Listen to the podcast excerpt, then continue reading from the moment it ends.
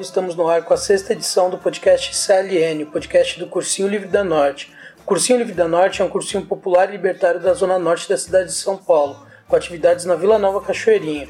Este podcast é uma ferramenta de comunicação quinzenal do cursinho e conta com a participação de suas educas, alunas e alunos, discutindo os conteúdos dos vestibulares, educação e a Zona Norte. Aproveitamos o espaço aqui também para dizer que as inscrições para as turmas de 2018 do cursinho já estão abertas. As aulas ocorrerão aos sábados, das 10 às 8 da noite, no CCJ. Terão aulas das disciplinas convencionais, além de aulas de política, linguagem, inglês e redação. As pessoas interessadas precisam preencher um formulário online que estará aberto entre os dias 16 e 23 de fevereiro e aguardar a chamada para a aula inaugural, que ocorrerá no dia 24 de fevereiro. As vagas são limitadas. Acesse o Facebook do Cursinho Livre da Norte, encontre o formulário e se inscreva. Em nossa sexta edição, o Adriano, educador de política do cursinho, fala sobre desigualdade segundo Rousseau. Mais sobre este podcast e acesso a outros no desobediênciasonora.milharal.org.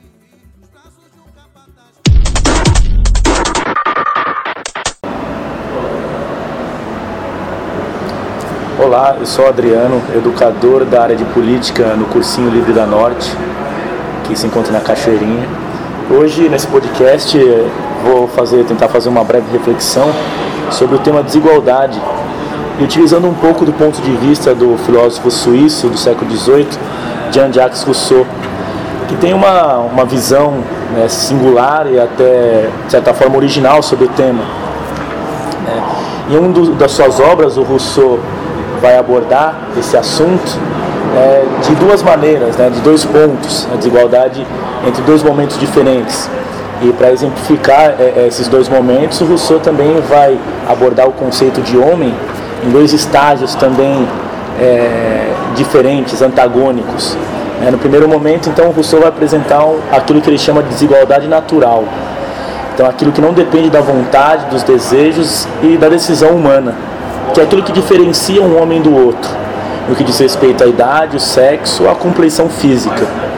É, então os homens eles são diferentes, é, há homens maiores do que os outros, homens mais fortes, homens mais ágeis, mais rápidos, homens que têm uma pele mais escura do que, a ou, do que o outro. E, e como essas desigualdades são naturais, obviamente o Rousseau é, afirma que não há como emitir um juízo de valor sobre essa desigualdade. Ou seja, essa desigualdade não é boa nem má, ela apenas existe.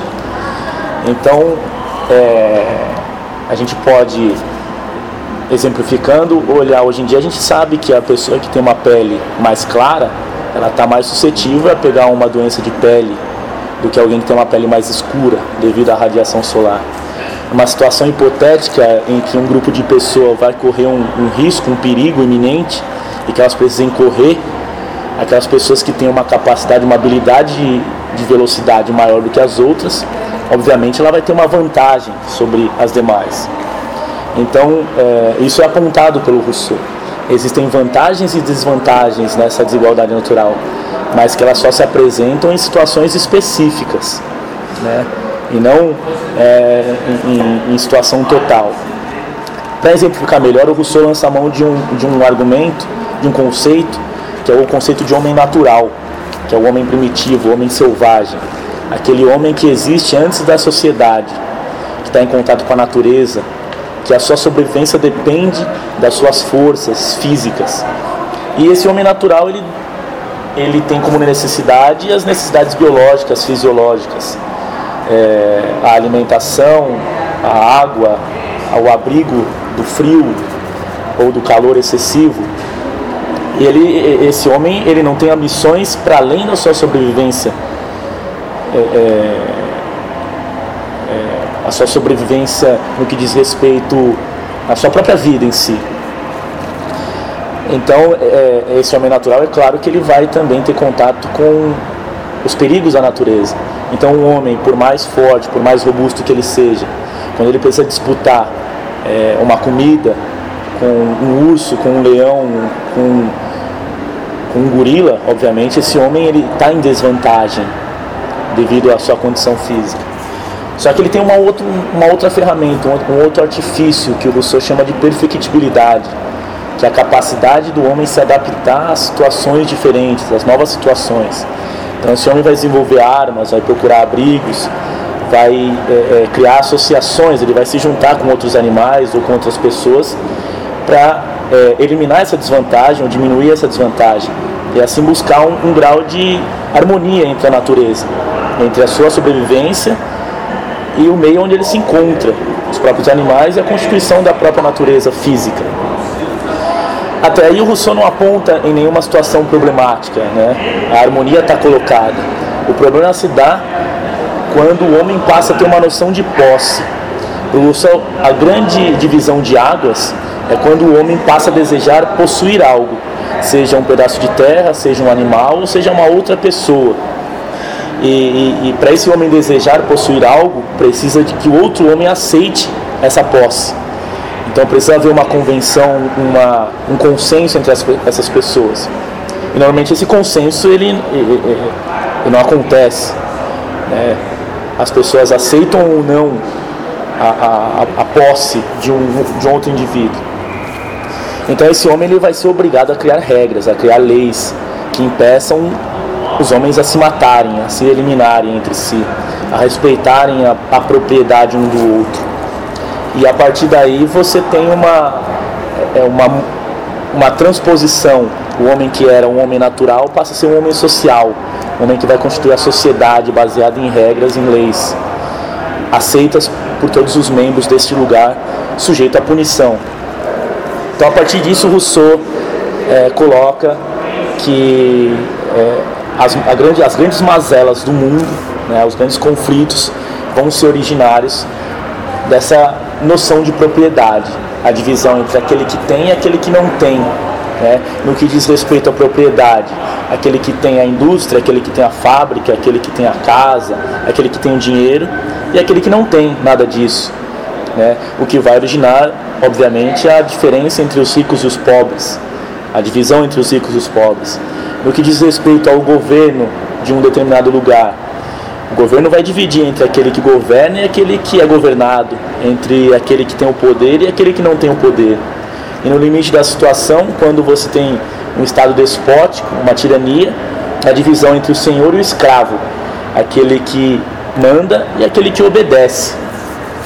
Então, para o Rousseau, né, a noção de propriedade, né, propriedade privada, é o que vai desencadear as guerras, o ódio, os conflitos, as mortes, o genocídio no mundo inteiro. E, e para exemplificar, quando a gente faz, dá um, faz um olhar panorâmico e rápido sobre o Brasil, e a gente vê que dentre a população carcerária, boa grande parte é negra, entre as pessoas que tão, estão mais suscetíveis a, a serem mortas, né, sofrendo homicídio, também são negras.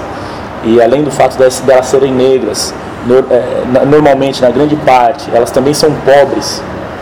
Então, é, você tem uma junção de desigualdades nessa situação. O Brasil é o país campeão em assassinato em transexuais, é o país que mais mata transexuais, o que é curioso, porque ao mesmo tempo em que existe uma desigualdade natural, é, pessoas que têm uma sexualidade diferente do que a padronização brasileira, é, existe também a desigualdade moral, a desigualdade política, né, o que aponta o Rousseau, que é a desigualdade que depende da decisão. As pessoas decidem matar essa diferença. Né. No que diz respeito à economia, a gente tem uma notícia do final do ano passado que é, as seis pessoas mais ricas no Brasil têm a, a mesma quantidade de dinheiro do que as 100 milhões mais pobres. Então a gente não está falando só daquele que tem aquele que não tem está falando daquele que tem muito mais do que ele precisa para sua própria sobrevivência. E aquele que não tem saneamento básico, aquele que não tem uma casa, aquele que não tem comida, quem não tem uma condição mínima de sobrevivência. Então, quando a gente fala sobre desigualdade, é sempre um assunto polêmico, porque boa parte da sociedade não vê a desigualdade como um problema. Né? Ela não vê, é, é ela vê essa desigualdade moral e política, como aponta Rousseau, é, tão natural como a própria desigualdade natural. Né? E toda a consequência dela é uma consequência é, que vai depender do esforço de cada um. E, e, Infelizmente, quando a gente faz um olhar mais apurado sobre isso, a gente vê que boa parte do que você fala é, é, tem pelo menos um pouco de razão. Existem muitos problemas que são causados pela desigualdade. É, essa desigualdade política e moral, essa desigualdade que depende da vontade dos homens.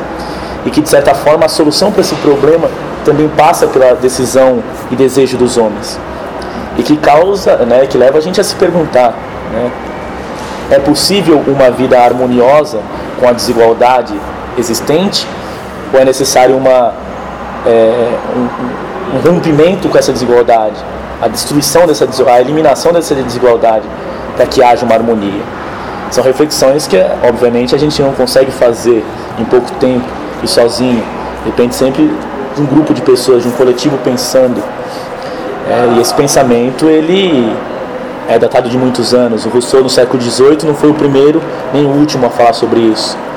É, então a gente é, cabe a gente esse papel de procurar soluções.